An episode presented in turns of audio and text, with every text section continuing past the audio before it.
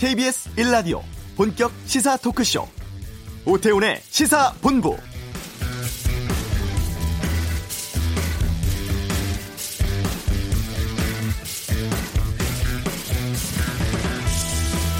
올해는 정치, 사회적으로 유달리 큰 이슈들이 대한민국을 휩쓸었던 한 해였습니다. 조국 전 법무부 장관 후보자 지명부터 사퇴까지 국민이 찬성과 반대로 나뉘어서 대립하기도 했었고 외교적으로 한일 양국 간 경제 갈등으로 반일 정서가 대대적인 불매 운동으로 이어졌죠. 사회적으로는 시신조차 찾을 수 없는 엽기적인 살인 사건이 발생을 했고 영구 미제 사건이었던 화성 연쇄 살인의 진범이 밝혀졌습니다. 또 왕성한 활동을 하던 인기 스타들이 연달아 극단적인 선택을 하면서 우리 곁을 떠나가기도 했죠. 또 승리, 정준영 등 일부 남자 연예인들의 일탈이 심각한 사회 문제로 비화되면서 충격을 주기도 했습니다. 미세먼지부터 태풍, 산불, 그리고 아프리카 돼지 열병 등 유독 재난이 많았던 한 해였기도 합니다. 이렇게 다사다난했던 올 한 해를 오태훈의 시사본부가 돌아보는 시간 마련했습니다. 자, 12월 31일 송년 특집 KBS 일라디오 오태훈의 시사본부 지금 시작합니다. 네, 시사본부가 뽑은 2019 연말 결산 송년 특집 오태훈의 시사본부 문을 열었습니다. 오늘 특별한 시간, 특별한 분들과 함께 합니다. 먼저 각설하고의 두 주인공, 여기가 원조다. 더불어민주당의 최민희 전 의원 나오셨습니다. 어서 오세요. 안녕하세요. 최민희입니다. 예. 그리고 역시 바쁜 한 해를 보내셨습니다. 자유한국당 김용남 전 의원 함께하겠습니다. 어서 오세요. 네, 안녕하세요. 예. 김용남입니다. 예. 아, 오늘은 시사본부 제작진이 선정을 한 2019년 연말 결산 어, 특별한 이슈들 좀 정리해 보려고 하는데 두 분이 꼽은 뉴스는 어떤 것이 있을까 궁금하기도 하는데 김용남 의원께서 먼저 짧게 하나만 올 한 해에 우리 사회에 가장 큰 충격을 던져준 것은 역시 조국 사태가 아닌가 싶습니다. 네. 아, 여름부터 해서 가을까지 정말 한 석 달 동안은 아 정말 그 이슈를 어, 온갖 이슈를 선점했던 게 아닌가 싶습니다. 최민희 의원께서도 마찬가지신가요? 그런데 저는 조국 전 장관 국면보다는 예. 시민들의 촛불 집회가 더 인상적이었습니다. 음. 그래서 이게 여야의 대립 구도라기보다는 음. 그 소위 보수 의제를 설정하는 카르텔 대 촛불 시민의 그런 그 의제 대결 구도가 형성된 것 같아요. 네. 저희 시사본부에서도 특히 각설하고 시간에 두 분과 참 이 부분에 대해서 많은 진단도 했었고 분석도 했었고 서로 논쟁도 벌이기도 했습니다. 어, 먼저 들어보고서 두 분과 말씀 계속 나누겠습니다. 장관으로 35일 재직을 했습니다. 이럴 거면 처음부터 임명을 하지 말았어야죠. 네. 왜 대통령께서 그렇게 고집을 피우셔갖고 어? 이런 분열과 혼란을 야기했는지 이제는 좀 상식에 기초한 국정 운영이 되기를 기대해 봅니다. 이제 사퇴서를 내면 안 받을 수도 있는데 음. 이제 받으신 건데 저는 참 자유한국당이 그런 게 자기들 요구가 관철되면 예. 일단 받아준 건 긍정적으로 평가하고 음. 좀 다음 우리가 국정을 위해서 같이 대한민국을 위해서 나아가자가 아니라 네. 그냥 계속해서 욕하고 비판하고 이제는 조국이 나갔으니 대통령이 문제다 이런 식으로 나오고 아, 정말 저 솔직히 조금 지겹습니다. 죄송합니다. 음. 네. 어, 두 분과 각설하고 10월 15일에 나눴던 대화였습니다. 기억하세요? 아, 10월 15일이었나요? 예, 예. 두 분께서는 이 조국 사태, 조국 논란, 어, 이 파장이 남긴 것이 무엇이라고 보실지 좀 말씀 듣고 다음 주제로 좀 가볼까 싶어요. 우선 저는 검찰 개혁이라고 음. 생각합니다. 그리고 검찰이 왜 이렇게 조국 장관 내와 불구 대천의 관계도 아닐 텐데 네. 이렇게까지 하는지 좀 알 길이 없습니다. 찍히면 음. 죽는다. 그리고 인디안 기후재식 수사 그런 걸 바라보면서 음, 검찰 개혁의 필요성이 각인됐고 그리고 국회에서도 그 뜻을 잘 받든 것으로 예, 보입니다. 네, 김영남 의원께서는 우선 우리 사회의 상식과 합리성이 얼마나 많이 무너질 수 있는지를 어, 체험하는 기회였다라고 생각을 합니다. 특히 정권을 가진 쪽에서 어, 상식에 어긋나는 주장을 거듭하면서 오히려 법과 원칙에 따라서 수사를 하는 검찰을 어, 소위 어, 개혁이라는 명분으로 가만두지 않으려고 하는 시도가 지금도 계속되고 있는데 이 적반하장이라는 것을 정말 실감할 수 있었고요. 네. 글쎄 내년부터는 좀 합리적인 사회로 돌아올 수 있을까요? 근데 그 과정에서의 그 태도를 보면 음. 아직도 반성의 여지가 전혀 안 보이기 때문에 네. 아, 상식과 합리성을 회복하는 데까지는 오래 걸리지 않을까. 결국엔 사람이 바뀌어야 가능하지 않을까 싶습니다. 예, 최민희 의원께서는. 무슨 말씀인지가 명확하지 않은데 대통령 탄핵하시겠다는 건가요? 무슨 아니 말씀? 일단은 뭐 내년 4월에 총선이 있으니까 총선을 음. 통해서도 많은 사람들이 바뀔 거고요. 음. 뭐이 정권이 계속 갈 수는 없잖아요. 네. 다음 대통령 선거도 있고 당연히 사람은 바뀌는 거죠. 어, 그러면 당연히 2022년이 권력 교체기이죠. 예. 그리고 그 권력 교체는 어떤 방향으로 이루어질지 그 결정하는 것이 총선이죠. 음. 그래서 총선에서의 한판 승부는 불가피할 것 같습니다. 네. 그러니까 한쪽에서는 이게 검찰 개혁을 반대하는 세력들이 똘똘 뭉쳐서 검찰 개혁을 하려는 문재인 정부를 흔들고 있는 것이다. 음. 이런 인식이 있는 것이거든요. 저는 그쪽입니다. 그래서 총선 때좀 아, 우리 어, 나라 정치 세력이 국민 수준에 맞게 바뀌어야 될 것 같다. 그 점 동의합니다. 네. 아, 조국 전 장관 관련한 여러 가지 이슈가 불거지고 문제가 되면서 이제 검찰 개혁 적으로 두 분께서 말씀하신 것처럼 네. 지금 김영남 의원께서는 검찰을 너무 흔들고 있다라고 지금 말씀을 하시고 있고 또 어, 최민희 의원께서는 검찰을 개혁해야 된다라는 거에 방점을 좀 찍고 계시는데 어, 검찰 개혁 정말 많은 국민들이 여기에 관심을 가졌던 한 해였던 것 같습니다. 저희 시사본부에서 박상기 전 법무부 장관과 인터뷰를 지난 10월에 했었는데 어, 당시의 목소리 좀 들어보면서 계속해서 두 분과 말씀 이어가겠습니다. 검찰이 정권으로부터 독립돼야 되는 거 아니냐라는 생각들은 일반적으로들 많이 해왔던 것 같습니다. 그런데 그것이 좀 바람직하지 않은 걸 수도 있다라는 의견을 주셨어요. 검찰이 정권으로부터 독립한다는 의미가 무엇인지 예. 그건 정권으로부터의 독립 일 수는 없죠. 어. 검찰은 정부 조직입니다. 하늘에서 떨어진 조직이 아니고요. 어. 국민을 위한 조직에 불과합니다.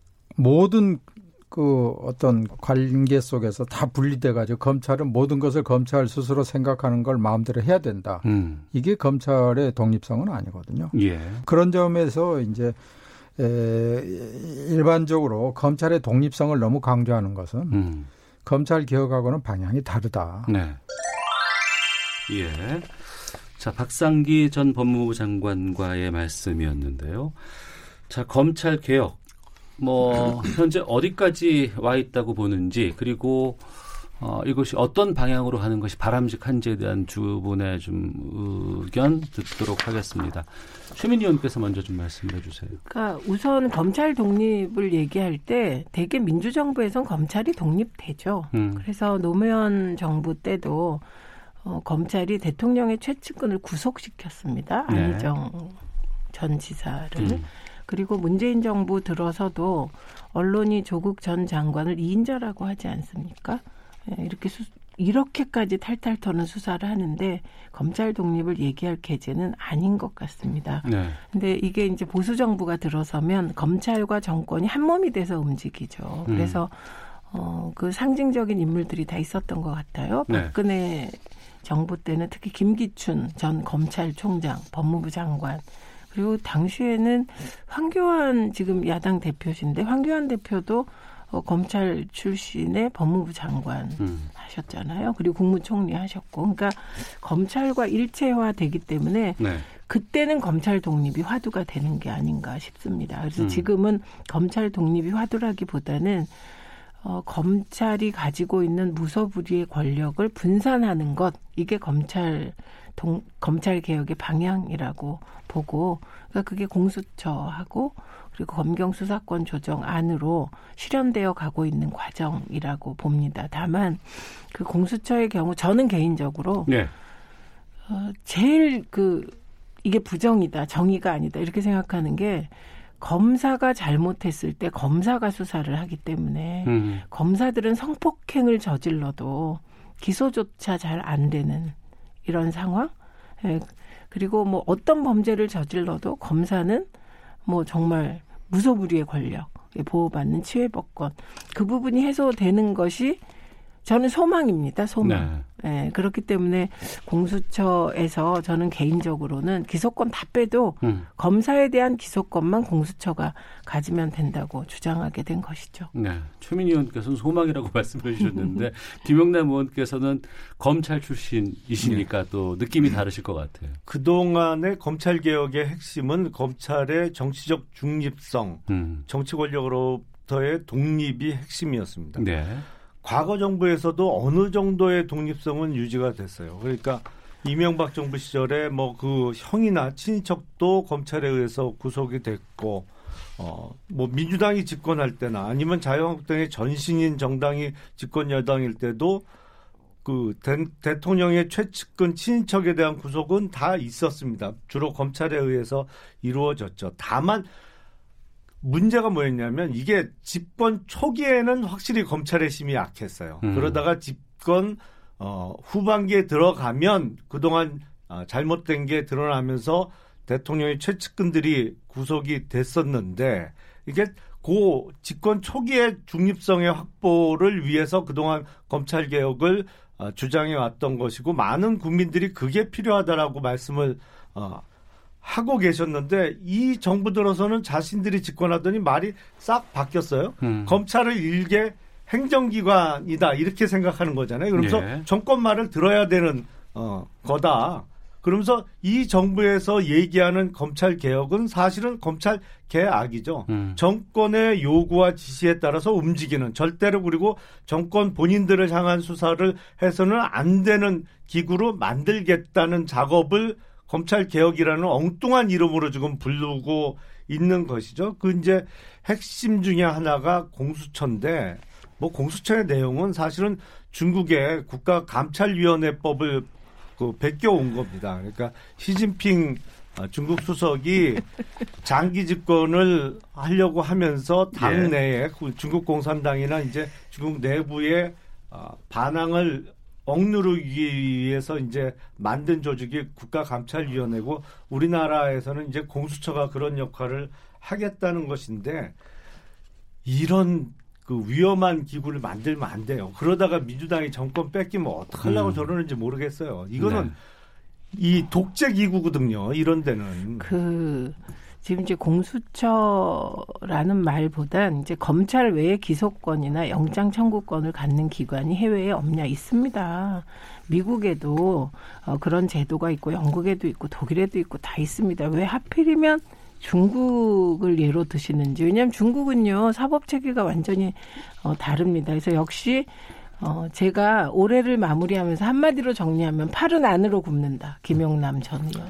아니 제가 왜 중국 얘기를 자꾸 드리면 드리면 말도 안 되는 비유세요. 우리나라가 사실은 중국하고는 기존에는 시스템이 많이 틀렸죠. 상권 네, 분립도 돼 네. 있고 네. 민주주의도 해오고 법치주의도 해오던 나라인데 이 문재인 정부 들어서는 대한민국의 국가 시스템 자체가 자꾸 중국 쪽으로 바뀌고 있거든요. 음. 그러니까 지금 이 상권 분립을 무너뜨리고 있어요. 인적 구성만 해도 그렇고 뭐 직전에 국회의장이 국무총리 하시겠다는 것도 그런 일환이고 그리고 사법부의 독립도 지금 김명수 대법원장 들어서 갖고는 유명무실해지고 있거든요. 그러니까 알겠습니다. 국가 시스템 자체가 중국으로 바뀌고 있어요. 오늘 다룰 게 많아서 지금 저 예, 말은 예. 완전 가짜 뉴스임을 분명히 하고 갑니다. 상권 분립은 엄격하게 지켜지고 있고 대한민국은 민주공화국이고 다만 달라진 게 있다면 어, 국민들께서 직접 민주주의를 요구하면서 광장에서 촛불을 들고 예, 계시고 오늘 좀 정리하는 부분이 거의 국회를 네. 탄핵하는 분위기다. 예, 예. 요거를 좀 보도록 예, 하겠습니다. 예, 정리하겠습니다. 감사합니다.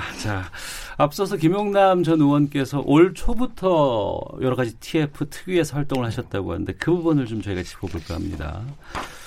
연초에 그 김태우 전 청와대 특감반 폭로가 언론을 장식을 했고 이것이 어, 지난 2014년 정윤회 문건 폭로한 박관천 전 청와대 행정관 사건과 유사하다 이런 뭐 얘기도 좀 있었습니다. 당시에 박관천 전 청와대 행정관과 저희가 좀 인터뷰를 직접 했었는데요. 그 내용 듣고서 계속 이어가겠습니다.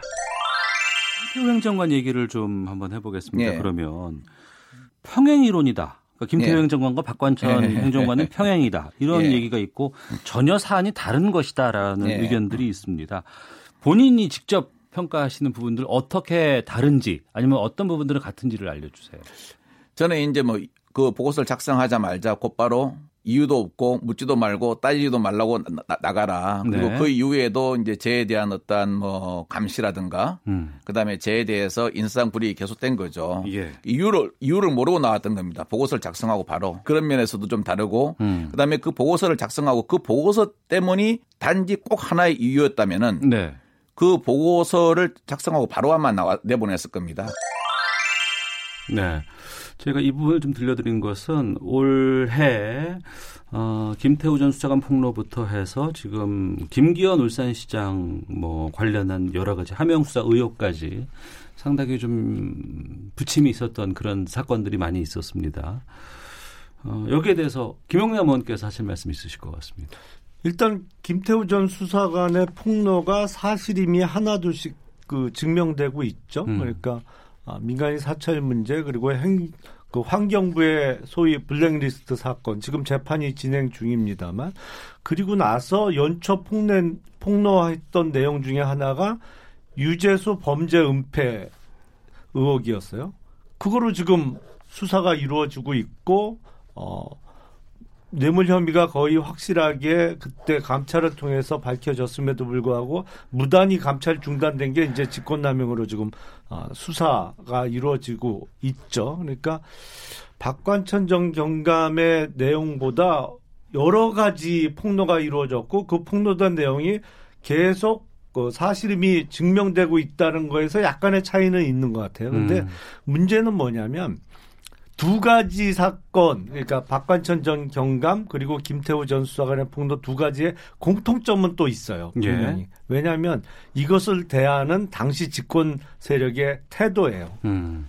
그걸 반성의 계기로 삼고 아 이래서는 안 되겠다라고 하면 어 훨씬 나아졌을 텐데 네. 당시 집권 세력은 완전히 그 다름에도 불구하고 태도는 비슷해요. 음. 이걸 뭉갰단 말이죠. 예. 아니라고 무조건 부인하고 어 그러면서 오히려 사태를 더 키운 측면 이거는 분명히 뭐 공통점이 있어 보입니다. 네, 최민 의원님. 예, 우선 박관천 문건이라는 건 김기춘 전 실장의 지시로 조웅천 의원이 의원이 박관천한테 지시해서 만들어진 정윤의 십상시 문건이고요. 그때 유명한 얘기. 대한민국 권력 서열 1위는 최순실, 2위는 정윤회, 3위는 박근혜. 그래서 결국은 최순실이라는 강남 아줌마와 박근혜 전 대통령이 권력을 분점했기 때문에 네. 책임 책임을 묻게 돼서 탄핵 당하게 된 것이죠. 그러니까 사안 자체가 다르죠. 그리고 김태우 같은 경우는 처음에 자유한국당 쪽의 문제 제기는 김태우 비리 의혹 이었어요. 음. 감찰반이 누가 비리가 있는데 이걸 은폐한다 이런 거였기 때문에 이제 감찰반에 대한 조사가 진행됐고 이 과정에서 김태우 소위 자유한국당이 비리자로 지목했던 김태우의 기이한 폭로가 이어지고 있는데 어, 저는 감찰반 운영에 대한 전반적인 문제 제기가 필요한 시점이고 저 이걸 보면서 네. 정말 이명박 박근혜 정부 때는 청와대가 구석구석 다 감찰했나 보다. 왜냐하면 김태우란 사람은 조국 전 수석이 키운 사람이 아니에요. 이전 정부에서 똑같은 짓을 한 사람이거든요. 그래서 거꾸로 저는 정말 보수 정부에서는 감찰이라는 명목 하에 어, 특별한 사람을 찍으면 탈탈 털었구나 이런 거고 그다음에 유재수 씨 같은 경우는 저는 그런 짜잘한 비리 그게 총 5천만 원이라면서요. 그 그런 비리 저지른 사람이 공무원인 게 수치스럽다고 생각합니다. 그래서 그런 분은 응당의 처벌을 받아야 돼요. 네. 합당한 어. 5천만 원 먹고 50조 먹은 것처럼 처벌되는 건 곤란하지만 합당한 책임을 져야 되는데 어, 그 감찰 중단 의혹이 뭐 의혹이라고 제기했지만 사실은 감찰을 종료한 거고 그 감찰 종료에 따라서 민정수석이 최종 정무적인 판단을 한 것이기 때문에 그런 것까지 법적 책임을 물으면 대한민국 검찰 검사들 중에 그 온전할 분이 있을까요? 예를 들면 이문정 검사가 계속 폭로하고 진해원 검사 현직 검사인데요. 그분은 그분도 폭로하고 있지만 검사의 비리에 대해서 검찰이 어, 해결한 그 지금 구체적인 신뢰들이 나와 있는 그런 걸 보면 어, 검찰이 나만 알 수 있을까요? 그래서 음. 잣대는 공정해야 한다. 공무원이 공직 수행을 하는 과정에서 어, 그 판단에 대해서 잣대를 대려면 검찰에도 적용돼야 한다. 이렇게 생각합니다. 알겠습니다. 아, 관련해서 지금 인터뷰가 하나 더 있어서 그걸 듣고 계속해서 이 주제로 좀 가볼까 하는데요. 지금 또 하나가 이제 그 청와대 지난 지방선거 개입 의혹과 관련해서 지금 검찰이 수사를 좀 벌이고 있습니다. 임동호 전 더불어민주당 최고위원이 어, 2018년 6.13 지방선거 앞두고 송초로 현 울산시장과의 경선 관련해서 뭐 포기하는 조건으로 청와대 관계자들로부터 자리를 제안받았다. 이런 의혹들 또 관련해서 또 지금 검찰이 수사를 펼치고 있는데요. 어, 그 가운데 한병도 전 청와대 정무수석 지금 이름도 오르내리고 있는 상황입니다. 지난 2월이었습니다. 저희 시사본부에서 한병도 전 청와대 정무수석과 인터뷰를 했었는데요. 당시 목소리 좀 들어보겠습니다.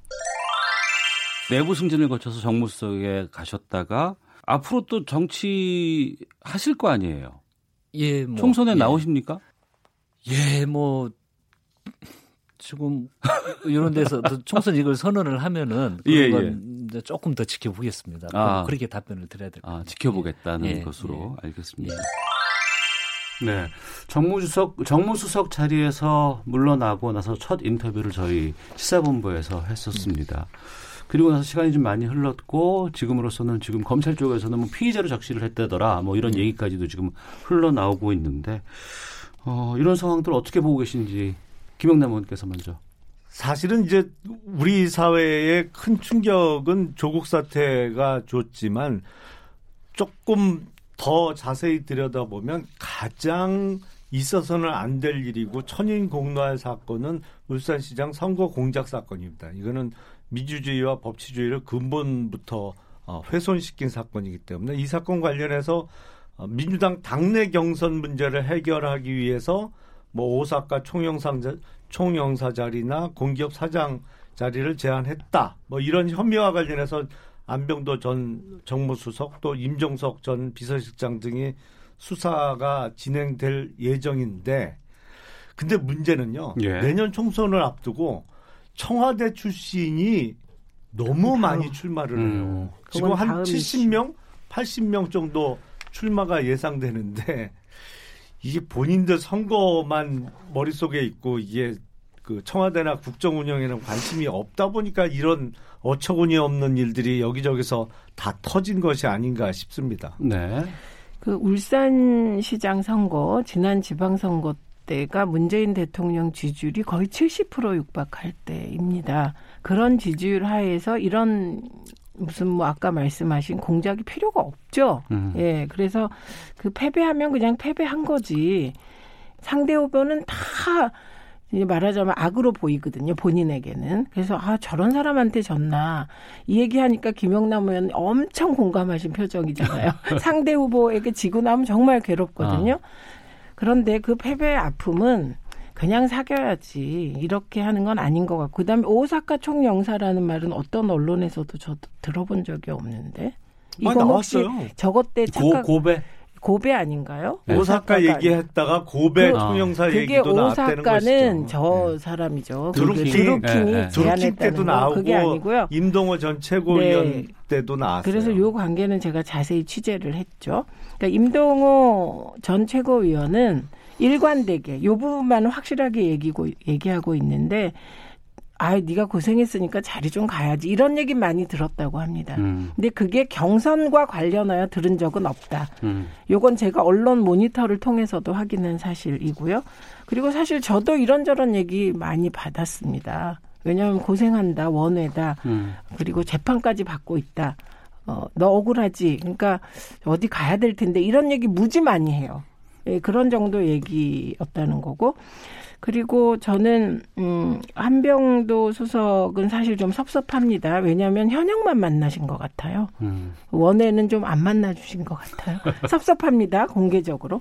그런데 어, 조윤선 정무수석 저 만났습니다. 야당인데. 그때 예, 제가 예. 청와대 뭐 제2부속실 몰래카메라 침대 아, 아. 세개 이런 거 막 폭로 할 때 제 의원실로 찾아오셔서 만났고요. 이분만 만난 게 아니에요. 그러니까 어, 여야 간의 소통을 할 때 많이 만납니다. 음. 그렇기 때문에 그런 자리다. 네, 그런 식의 많은 만남이 있었을 것 같습니다. 그런데 아. 만약에 저는 증거로서 어, 한병도 수석이 너 경선 나가지 마. 막 이런 식의 얘기를 했다면 그건 선거 개입이겠죠. 근데 예. 그런 게 안 나왔잖아요. 음. 안 나왔는데 몰고 가다 보면 아, 이건 또 뭐 쥐를 그릴라다가 용 그려놓고 나중에 용 아닌 게 밝혀져도 여전히 용이라고 고집하시지 않을까 걱정이 좀 되긴 합니다. 예, 내년 4월 앞두고 지금 청와대 출신 인사들 음. 어떤 성적을 받을지 여기에 대해서도 많은 관심들이 있을 것 같고 올 한 해 청와대 인사도 상당히 많이 있었습니다. 그리고 여러 가지 거기에 대해서 이제 설왕설래도 좀 있었던 것 같고 뭐 지금 이낙연 총리까지도 지금 그런 상황인데요. 어, 관련한 인터뷰들을 저희가 또 좀 많이 좀 다루기도 했었습니다. 청와대 대변인인 고민정 대변인도 저희가 지난 4월 25일 임명되자마자 1시간 만에 첫 번째 인터뷰를 좀 한 적이 있었는데 당시 인터뷰 좀 듣겠습니다. 곧 있으면 이제 5월 10일이면은 이제 문재인 정부가 2년. 만 2년이 네. 되는 날이에요. 고민정 대변인도 이제 청와대 생활을 이제 2년째가 되고 있는데 그 2년 동안에 그 동안에 여러 가지 상황들 보시면서 좀 여러 가지 소외도 있을 것 같고 또 네. 지금 새롭게 또 대변인을 맡게 돼서 또 의지도 좀 클 것 같아요. 어, 2년 동안 우리가 어떤 길을 걸어왔나를 당연히 생각해 보게 됩니다. 네, 가장 크게 생각되는 건 저희가 집권 초기에 있었던 게 그 늘상 미사일 발사에 대비했어야 됐고 음. 주말에도 그래서 어디 멀리 가지를 못했습니다. 늘집 네. 근처 어딘가에 있어야만 했고 언제 이제 비상 상황이 생길지 몰랐기 때문에 이제 그랬던 상황이었는데 어 지금은 어쨌든 그 이후로 이제 남북 간에 어, 이 한반도 안에서 어떤 미사일을 쏜다든지 이런 부분은 없는 상황이고요. 그리고 한반도 평화라는 단어가 굉장히 익숙한 단어가 됐다는 것은 그만큼 세상이 많이 변했다는 생각이 듭니다. 예. 당시 그 아침까지 임명 사실 몰랐다고 이제 했는데 예정된 인터뷰를 좀 취소하지 않을까 싶었는데 다행히 좀 인터뷰를 소화해냈던 기억이 납니다. 어, 그 이후에 여러 가지 이제 일본과 관련해서 북한과 관련해서 여러 가지 얘기들이 좀 나오기도 했었고 외교 관계도 좀 저희가 좀 짚어볼까 네. 합니다. 2월 때까지만 해도 하노이 정상회담 북한과의 트럼프 대통령 이때만 해도 상당히 좀 올 한 해가 달리 가지 않을까 싶었는데 그렇지 못했습니다. 크리스마스 선물 얘기까지도 나온 상황이었기 때문에 두 분께서는 이 여러 가지 그 대외적인 관계들 어떻게 보셨는지 예, 최민희 의원께서 네. 먼저 말씀해 주시죠. 우선 음, 저는 12월 25일, 24, 25 양일간 하여튼 되게 초조하게 지냈습니다. 음. 그 국회에선 필리버스터가 진행 중이었지만 음, 김정은 위원장이 도발을 하지 않을까. 근데 뭐 다행히 25일 넘겼습니다. 근데 연말이 또 있잖아요. 음. 이런 상황을 잘 관리해야 되는데 어쨌든 한중일 정상회담 연쇄 정상회담 하면서 잘 관리한 것 같는데 엉뚱하게 관리한 줄 알았는데 엉뚱하게 중국이 SLBM을 실험했더라고요. 음. 네, 그러니까 이 한반도 상황이라는 게 아, 진짜 정말 이게 강대국 그 한, 한가운데 교리항처럼 네. 존재해서 네. 다양한 변수가 있다 이렇게 생각하고 그 근본적으로 보면 이 과정을 잘 관리하는 게 중요한데 예를 들면 한반도 문제가 쉽게 풀릴 문제라고 생각하는 쪽은 없는 것 같아요. 누구도. 음. 다만 되게 아쉬운 거는 참여정부 때 개성공단과 금강산 관광까지 나갔던 거를 음. 이후에 이명박 대통령까지는 어떻게 해서든지 이어가려고 한 거 아닙니까? 예. 왜냐하면 이명박 대통령은 어쨌든 경제인 출신이시다 보니 개성공단의 의미나 금강산 관광의 의미를 정치적인 의미보다는 경제적 의미로 받아들였던 것 같아요. 근데 이게 박근혜 정부 들어서서 이 두 개가 막아짐으로써 온 이 위험, 음. 네, 이 부분이 다시 돌아가기가 되게 힘들구나. 그래서 아, 지금 어떻게 해서든지 금강산 관광까지라도 가보고 뭐 그러면 좋을 것 같다. 이렇게 어, 저도 개인적으로 목표 목표치가 점점 낮아지는 네. 그런 상황입니다. 김영남 의원님.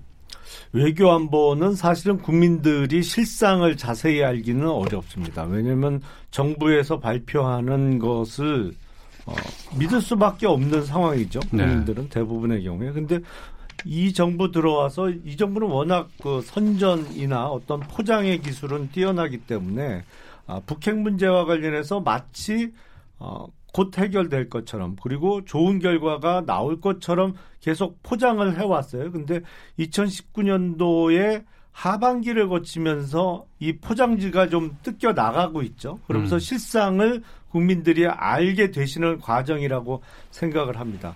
북핵 위험은 더 고도화되고 북핵과 관련해서 어떤 근본적인 해결보다는 오히려 아, 북한의 핵과 아, 장거리 탄도 미사일을 완성시킬 시간을 벌어준 꼴밖에 안 됐다는 것이 조금씩 드러나고 있는 상황입니다.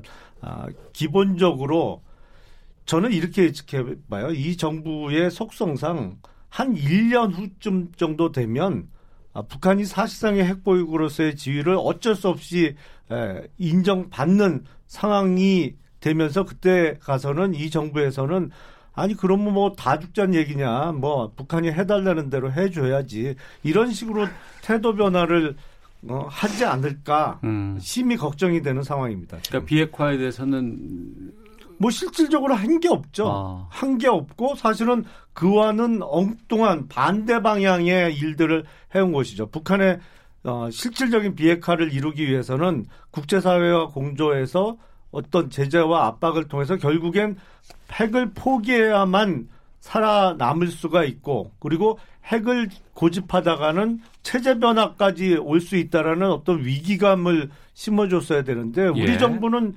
유달리 반대 방향으로 했거든요. 음. 그러니까 국제사회와도 멀어지고 어떻게 보면 김정은 체제의 안정화에 도움이 되는 한 해가 됐던 것이 아닌가 싶습니다. 네. 이 부분은 기본적으로 북한 핵은 남북한 간의 의제이기보다는 북미 간의 의제죠. 그걸 인정해야죠. 음. 예, 그거는 지난 이명박 박근혜 정권 9년 동안도 그렇게 본 거 아닙니까? 그리고 사실은 핵이 고도화된 건 이명박 박근혜 보수 정권 때죠. 9년 동안. 네. 그러니까 어, 그래서 ICBM이 사실은 참여정부 때까지만 해도 그때는 핵도 완성되지 않았잖아요. 음. 근데 진 그 보수 정부 9년 동안 나 이게 핵이 더 고도화됐고 북한이 핵 보유국으로 인정받는다는 미래를 상정하면 사실 아무것도 할 일이 없죠. 그래서 그런 저는 예측은 왜 하시는지 모르겠고요. 막아야 되는데 지금 시간을 벌어주고 있다는 의미로 제가 말씀드린 겁니다. 음, 그거는 대한민국이 시간을 버는 거 하나도 없습니다. 왜냐하면 단 한 번도 문재인 정부가 미국과 보조를 안 맞춘 적이 없고 최근에 남북 관계가 사실 좀 냉각기가 들어간 것도 너무나 남한이 음. 미국과의 보조만 생각하고 남북 간에 진전할 수 있는 것도 하나도 안 한다는 북한의 불만 때문이라는 점을 말씀드리고요. 네. 만약에 미국이 어, 북한을 핵 보유국으로 인정한 상태에서 ICBM만 막으려고 전략을 바꾸면 음. 이건 정말 그 한반도 비핵화라는 그동안에 모든 나라들 간의 합의가 깨지는 상황이기 때문에 네. 그때는 정말 대한민국이 어떻게 대응해야 할 것인가에 관한 초당적인 고민과 노력이 필요하지 않을까 합니다. 네. KBS 라디오 오태훈의 시사본부, 시사본부가 뽑은 2019 연말 결산 특집 함께 하고 있습니다. 일부에서 정치 외교적인 상황들 좀 짚어보고, 짚어보고 있는데요. 조국 관련한 여러 가지 사태들, 논란들, 또 검찰 개혁 관련한 것, 또 청와대 부분, 그리고 외교까지 좀 짚어봤습니다. 연말결산 특집 1부 여기서 마치겠습니다. 잠시 후 2부에서는 사회라든가 문화 이슈에 대한 이야기를 두 분과 계속해서 말씀 나누도록 하겠습니다. 최민희 의원님, 저희 1부 마칠 때 노래 한 곡 좀 들어볼까 하는데 뭐 듣고 싶으신 곡 있으세요? 좋아하는 곡? 진짜? 네. 네 저는 걱정 말아요 그때. 걱정 말아요 그때. 아, 그 노래 들으면서 어, 인사드리고요. 2부에서 계속 이어지겠고 2부에는 김영남 의원께서 노래 한곡 추천해 주세요. 어, 준비해봐야겠는데요. 네, 잠시 후 2부에서 뵙겠습니다. 그대여 아무 걱정하지 말아요. 우리 함께 노래합시다. 그대 아픈 기억들 모두 그대여. 그대 가슴에 깊이 묻어버리고.